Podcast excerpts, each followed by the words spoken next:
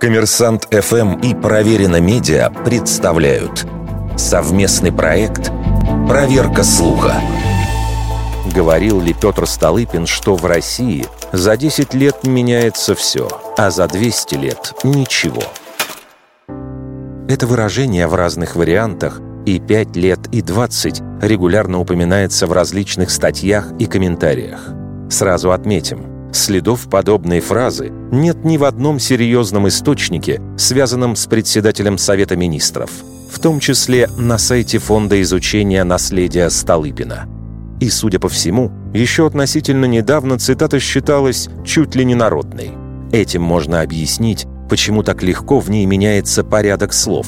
10 лет превращаются в 5 или 20, а 200 в 100 или 300.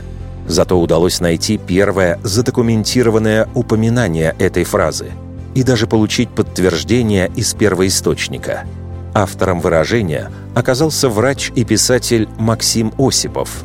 В автобиографическом рассказе «В родном краю», который был опубликован в 2007 году, он вспоминает свои слова, сказанные в разговоре с пациентом.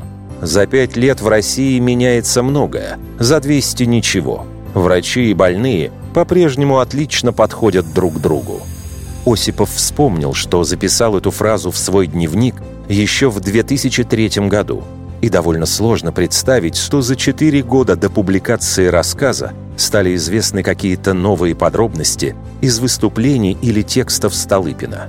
Почему именно ему приписали эту цитату – вопрос открытый. Возможно, в народном сознании она наложилась на действительно принадлежащие Столыпину слова – Дайте государству 20 лет покоя, внутреннего и внешнего, и вы не узнаете нынешней России.